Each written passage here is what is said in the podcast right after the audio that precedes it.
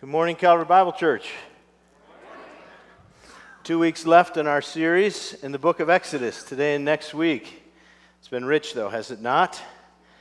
Yeah.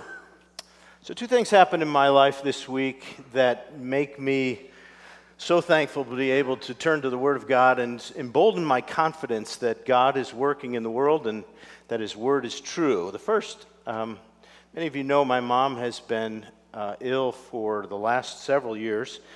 Monday morning, in her sleep, she peacefully entered glory and went to be with Jesus. And that is a deep sense of relief in, in many ways for us as she had been uh, largely incapacitated by age over the last two to three years. And her going to glory uh, in her sleep on Monday morning uh, was both a a sense of rejoicing and a sadness, too, that came in the days that followed. Still, um, it reminded me this week in deep ways that um, lives matter and God is the Savior of our life. And um, what we experience here in this world, and we invest in other people. My mom invested so many things into my life that I'm here today I know most um, earnestly is her prayers for me as her son. And, you know, for several years, we've, all the brothers and my sister have sensed this loss of um, prayers for my mom not being able to do that, but um, she's with Jesus now. We're, we rejoice in that. The other thing that happened this week is I spent three days in the mountains with 30 other staff members from six other churches in Boulder. And it was a beautiful experience of worshiping and praying together, churches from different tribes than this tribe, but with the same mission of making Jesus known in the world in Boulder County.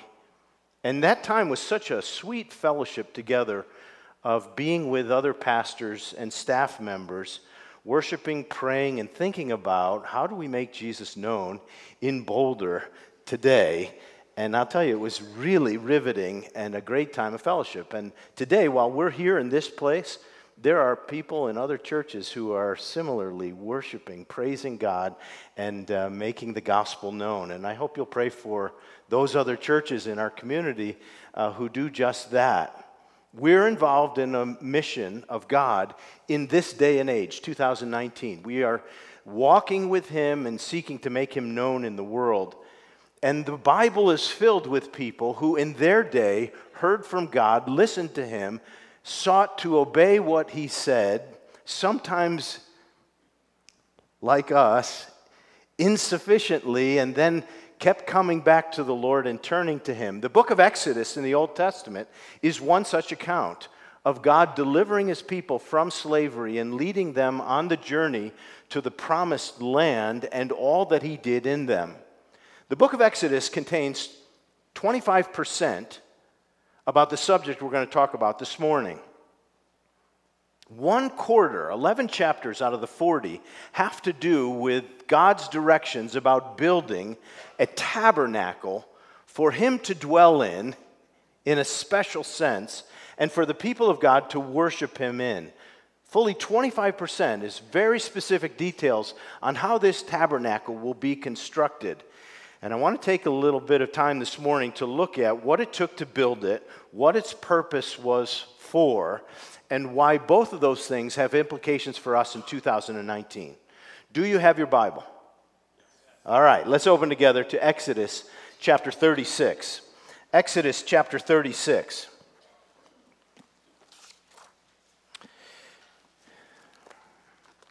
And when you get to Exodus 36, Turn the page to Exodus 35, which is really where I want to begin.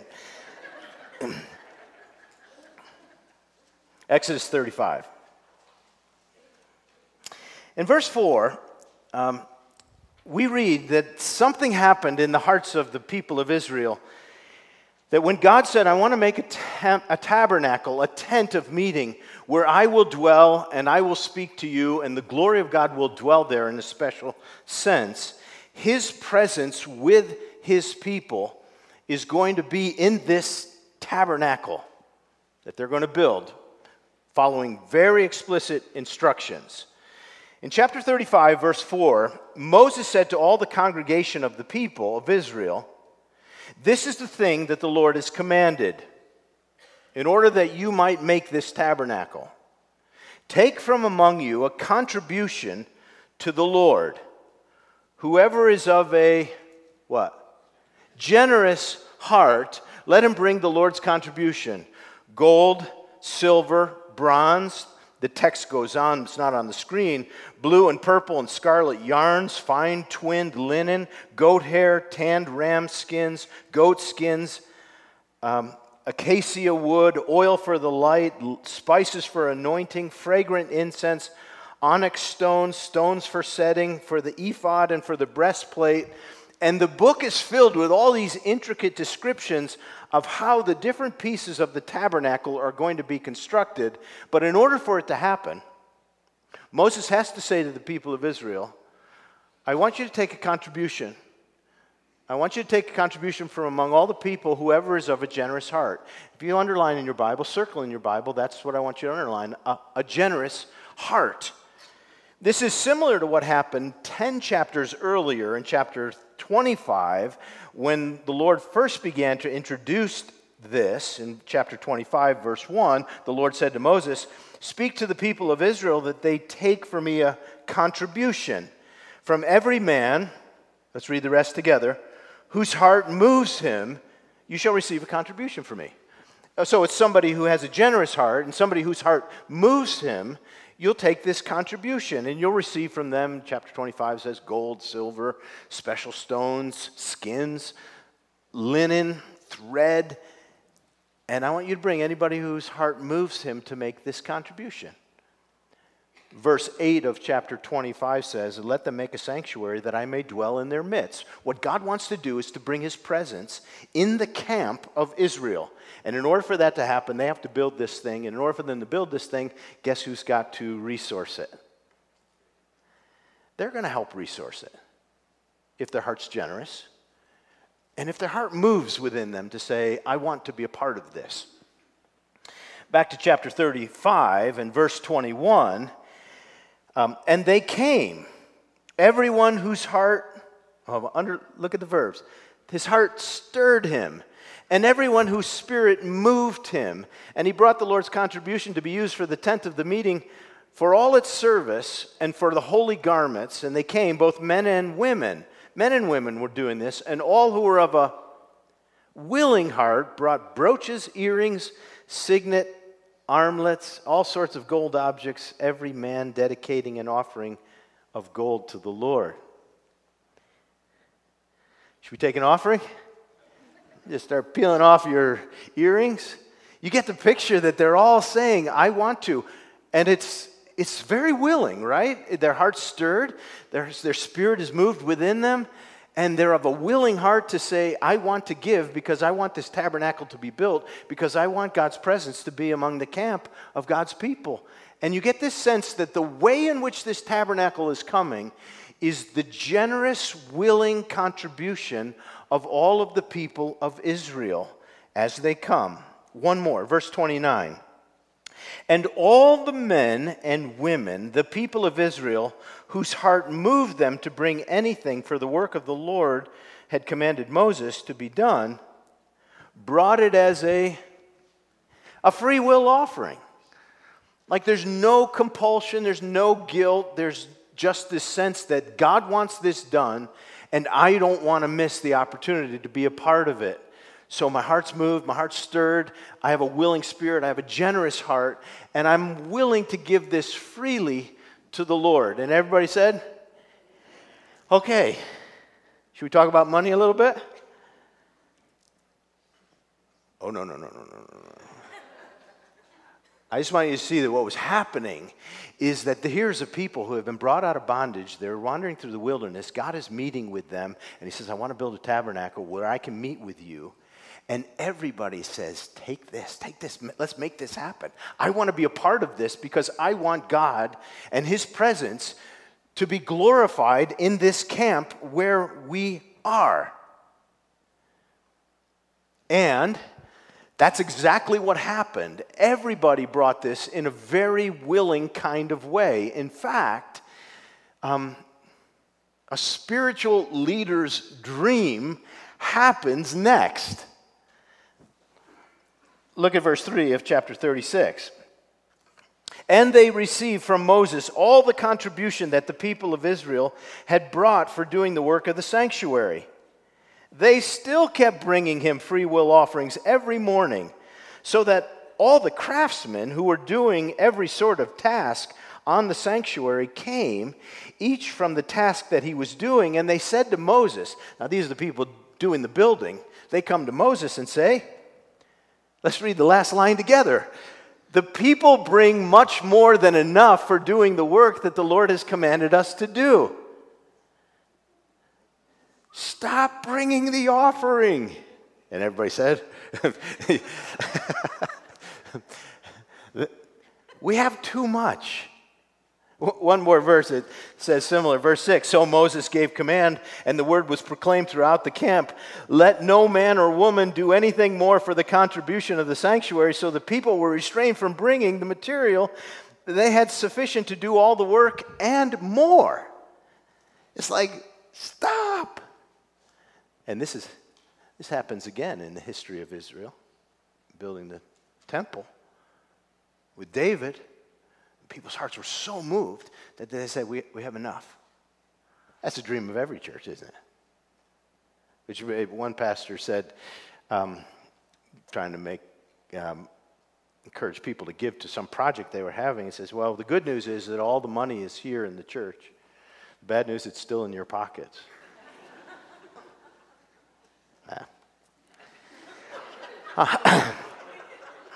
Listen, we talk about resources, it makes some people nervous. In fact, I have a good pastoral friend who I've had the opportunity to mentor over the years, and he just told me this week, actually, that um, he was giving a four week series on generosity and stewardship, and on week two, two families got up and walked out. I remember you know, doing three weeks some years ago, and somebody came up to me, Really, three weeks on giving?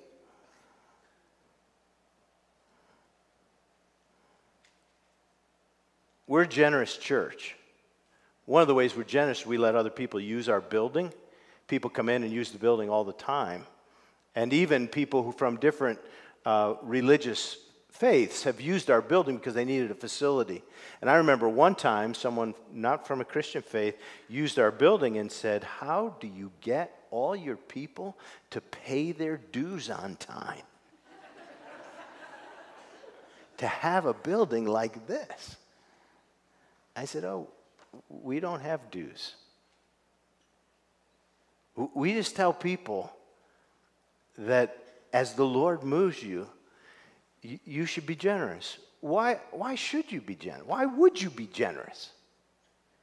You might be generous if you were a slave and you've been set free and you were given wealth as you left your bondage and you just say, Where did I get this?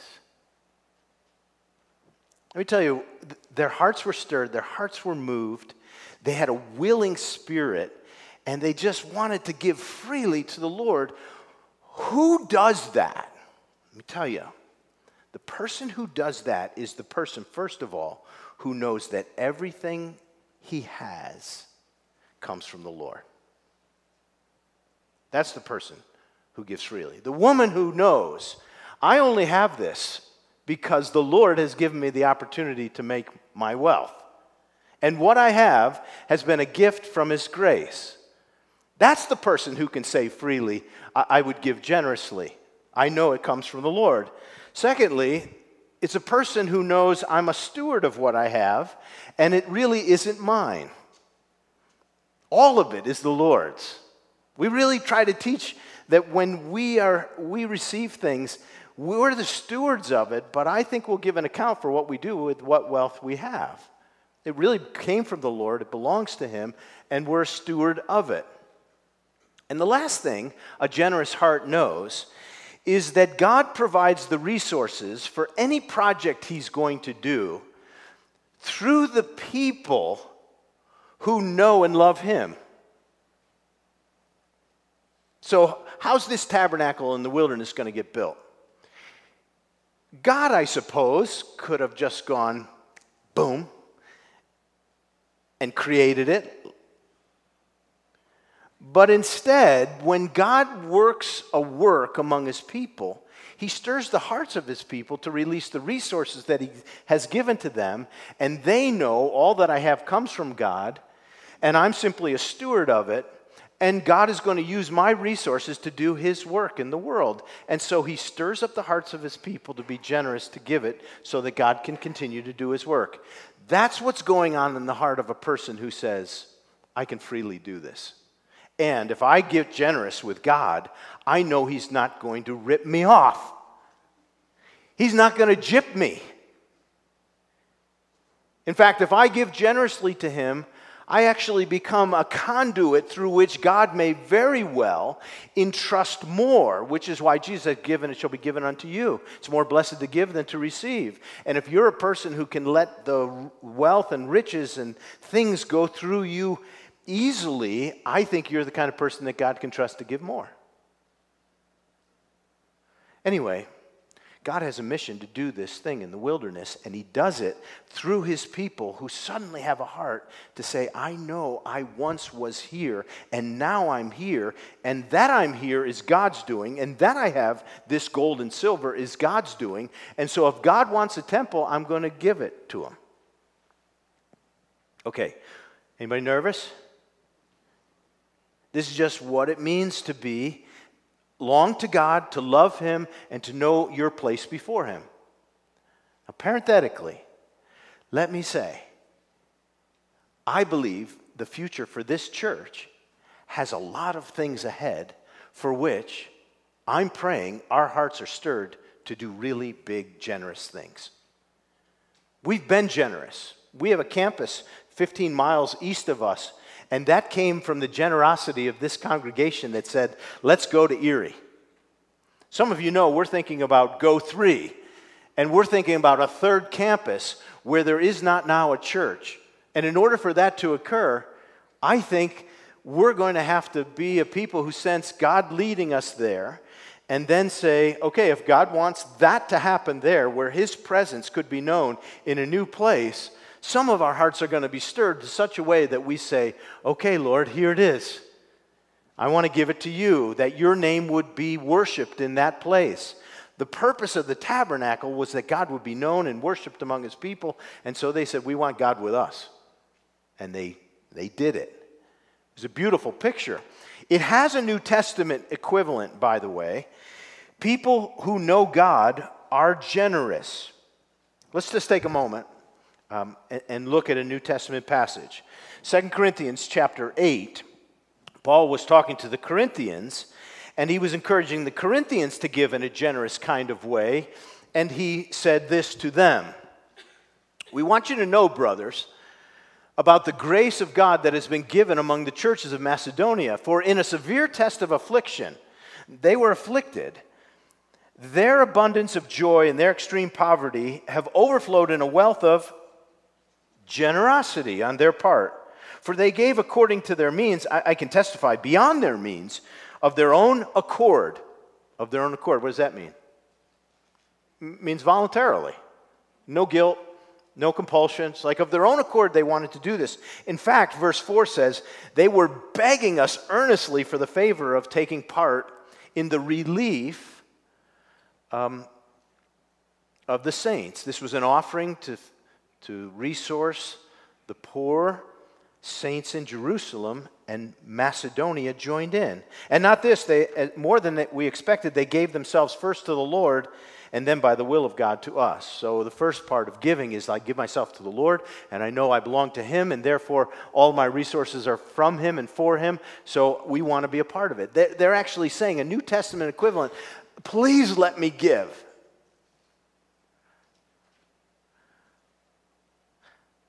Let's say that out loud together. Please let me give. Okay, something foreign about that to us, but they're saying, please, can we give? one last verse from this uh, chapter 9, 2 Corinthians. The point is this. This is Paul making his point. The very point is this Whoever sows sparingly is going to reap sparingly. Whoever sows bountifully will reap bountifully. Each one must give. Here, here's the underscore. And I know maybe you're thinking, well, Tom's putting the pressure on now. Let, let me just read it to you. The point is this each one must give as he has decided in his heart, not reluctantly or under compulsion, for here's where it is in the Bible God loves a, a cheerful giver. Someone says, I, I know, I want to give. And God is able to make all grace abound to you so that having all sufficiency in all things, in all times, you may abound in every good work. Everything God calls you to do, if you trust Him and you give generously and you think about God and you just say, Everything I have is for God, He's going to make all grace abound to you. It's like God will give you the grace to be generous. There are lots of hurdles to becoming a generous person. We live in a consumer, consumptive world. And the distinctive Christian value of those who know God, love God, follow Christ is we're generous. Not under compulsion. It's like my life. I, I can let it go because I know where it came from and He has more. I trust Him. And if He needs it, boom, I like to give it. And if I need it, do you think I will be hungry? Do you think I will go wanting? No, if God wants to move his resources from Macedonia to Jerusalem, as here, or he wants to move it from the tent of one of the tribes of Israel to the tabernacle for it to be built, he's not going to let that generous gift go missing, wanting or forget the giver. Okay. This is how God brought it together. I wanted to take the opportunity to, to think about this, and you pray about that. Um, for what we'll look at in a few moments.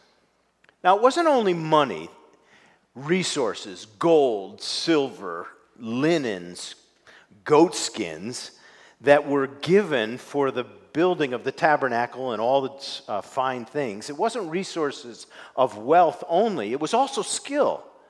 That God called upon the people of Israel to use their skills to do something for the building of the tabernacle, and the word went out if you're a craftsman and you know how to do, uh, make these things, uh, you come and use your skills to build the tabernacle.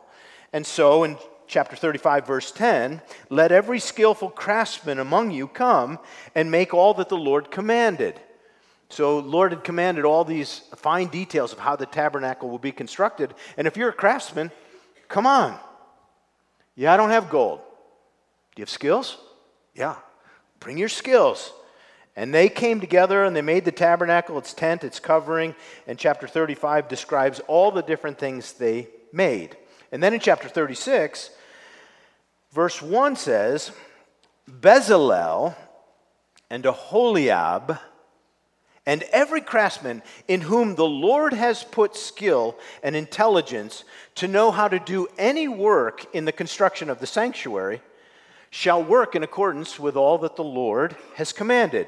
And Moses called Bezalel and Aholiab and every craftsman, in whose mind the Lord had put a skill, and everyone whose heart stirred him up to come and do the work.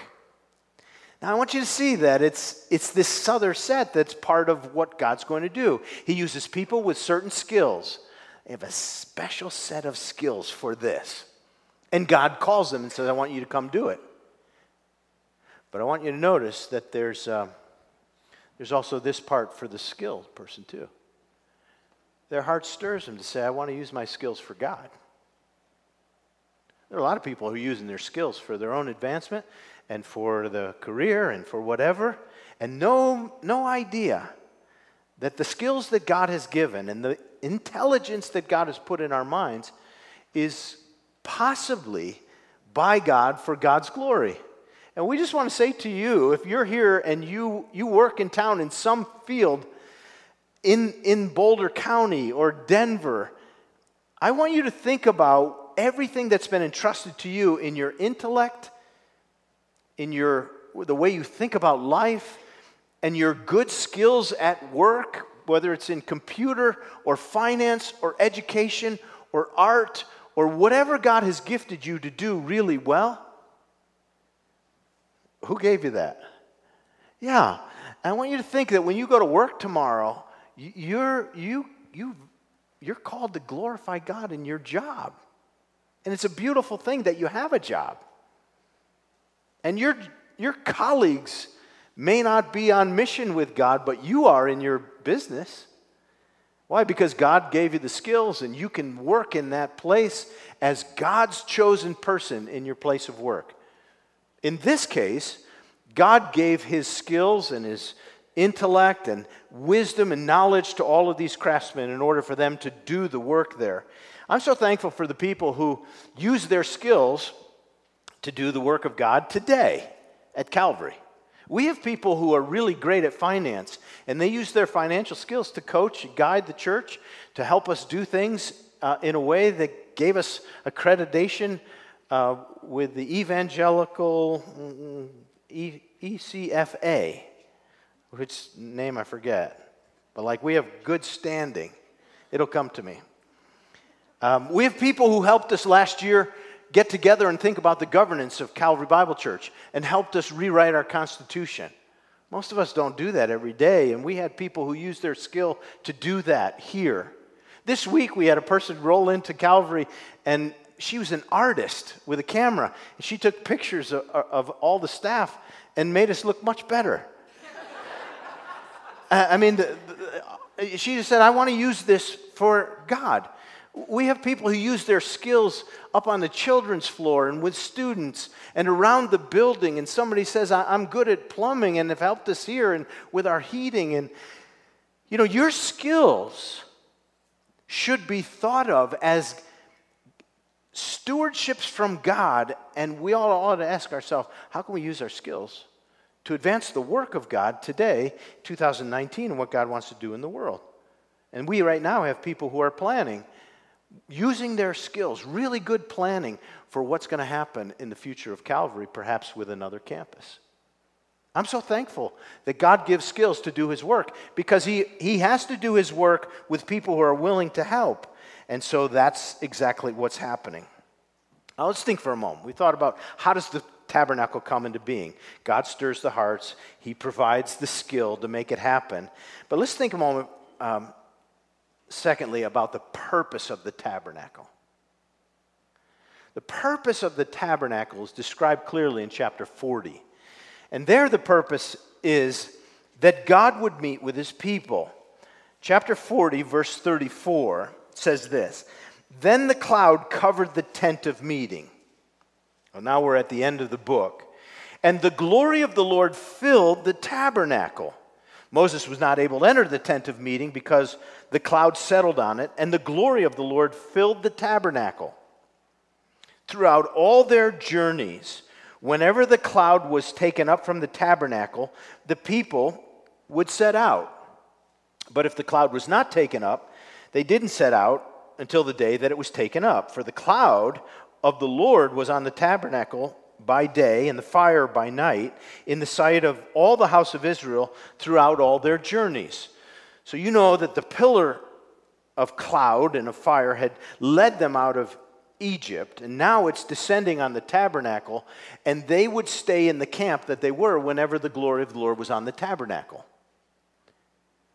One illustration of the tabernacle has it looking something like this that out in the wilderness, it, it, was like that with all of Israel camped around it. And when the glory of the Lord descended on the tabernacle, they stayed put.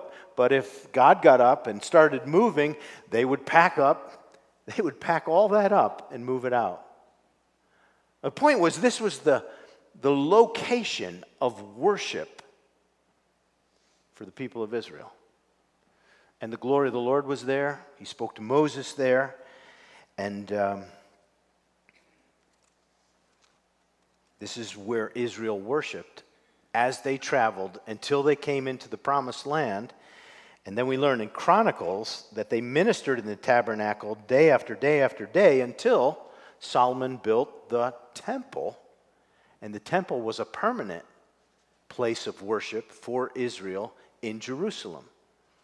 But this was mobile church for Israel in the wilderness. The presence of God in the midst of his people is the most important theme, perhaps, in all the book of Exodus. And God explicitly said, I will come and I will meet with you. I want you to think of the flow of the Bible Garden of Eden, God with Adam and Eve, meeting with them, walking with them in the cool of the day. They have communion together. What happened? They sinned. God sent them out of the garden. They're not walking with God in the cool of the day because of their sin. Sin happens, affects the world. The flood happens. God raises up in Genesis chapter 12 a covenant to, Mo, to Abraham and says, I want to be with you. And to Abraham, he says, God draws near to Abraham and says, I'm going to bless you, and through you, I'm going to bless the whole world. Abraham has sons and sons and sons, and Joseph leads Israel to Egypt. They move to Egypt. They're in Egypt. They're in slavery, and God says, I want to be with you, and He comes down to be with them. I see you, I hear you, I know your grief, and God comes to be with Israel in Egypt. And then through Moses, he leads them out. And then he creates this tabernacle. And they worship in the tabernacle. And then they get to Jerusalem in the promised land. And Solomon builds a temple and this is sort of the flow of God being with Adam and Eve and communing and then reestablishing his communion with his people progressively, progressively, progressively till the temple is in Jerusalem. And then what happens? Then Jesus comes on the scene. And in John chapter 1, verse 14, we read, And the Word became flesh and dwelt it's the word tented among us. And we have seen his glory. Think of the Shekinah glory over the tabernacle. We have seen his glory. Glory as of the only begotten of the Father, full of grace and truth. And so from Genesis all the way to the New Testament, Jesus comes and he is the glory of God there. And then in John chapter 14, Jesus, talking to his disciples and telling them that he's going to go away, says to them, But I'm going to ask the Father, and he's going to give you another helper to be with you forever, even the Spirit of truth, whom the world can't receive because it neither knows him or sees him. But you know him, for he dwells with you and shall be everybody in you. And you see this progressive flow of God moving toward his people, culminating in Jesus, the very glorious and truth of God coming in the world in flesh, and then saying, I want to be in you, and I'm going to put my spirit within you, and the glory of God is going to come to rest in you. Aren't you glad you live in 2019? You don't have to worship in a tent that moves around. You have the very presence of the glory of God and the indwelling Holy Spirit living inside of you. Charles Spurgeon said, The substance far excels the shadow. For in the wilderness the Lord only dwelt in the abode of man, but now his approach to us is closer, for he dwells in the flesh of man.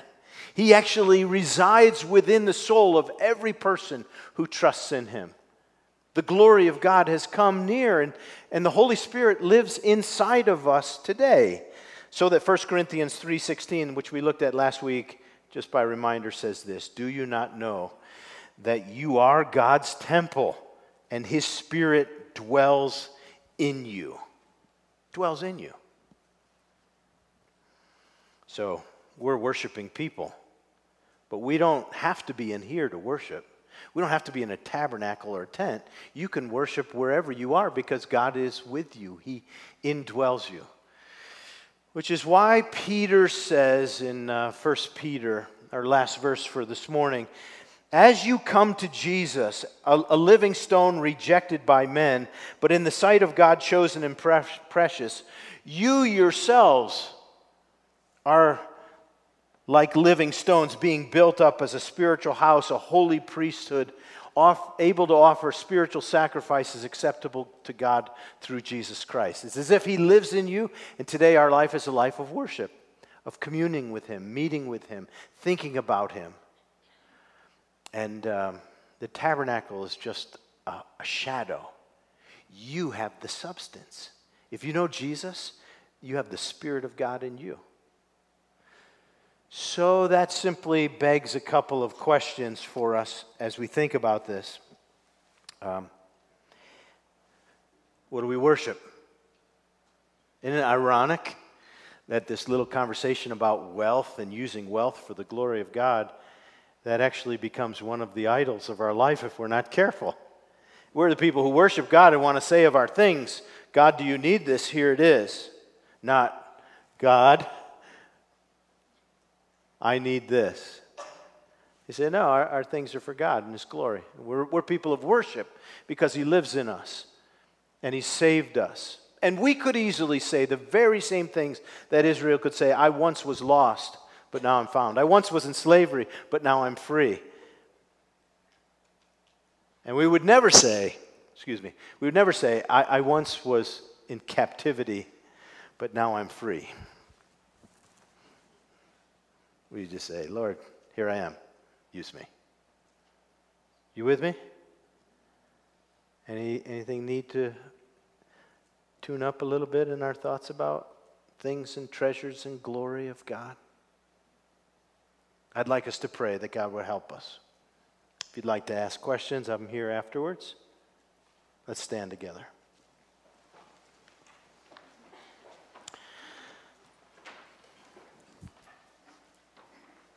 You're worthy of worship. God of glory, God of salvation, God who brings freedom, you are worthy of worship. You are worthy of all, we boldly say. And so we pray that our lives will be for your glory. They will be for the worship of the one true God. Our lives will be to use our skills and resources for every purpose that you call us to. Let it be in our soul a willing response to simply say to you, Lord, here's my life. Maybe just take a moment. Can you say to God today, Lord, here's my life?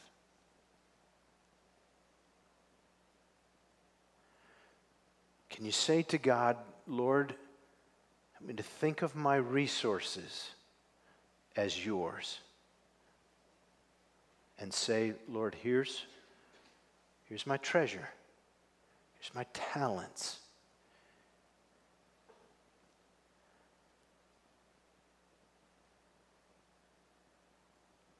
Father, nothing higher to give ourselves to than you and your glory.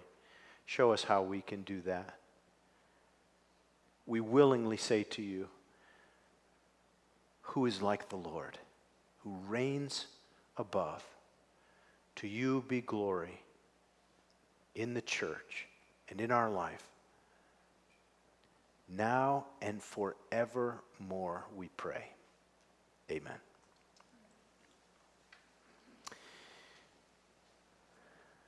Okay, in a moment, we'll be dismissed. If you'd like to pray with someone, uh, there's a prayer team here and through this door. The cafe is open. Seems right that we should sing uh, the doxology before we leave today. How would that be? Praise God from whom all blessings flow. Praise him, all creatures here below. Praise him above, ye heavenly hosts. Praise Father, Son, and Holy Ghost. Amen.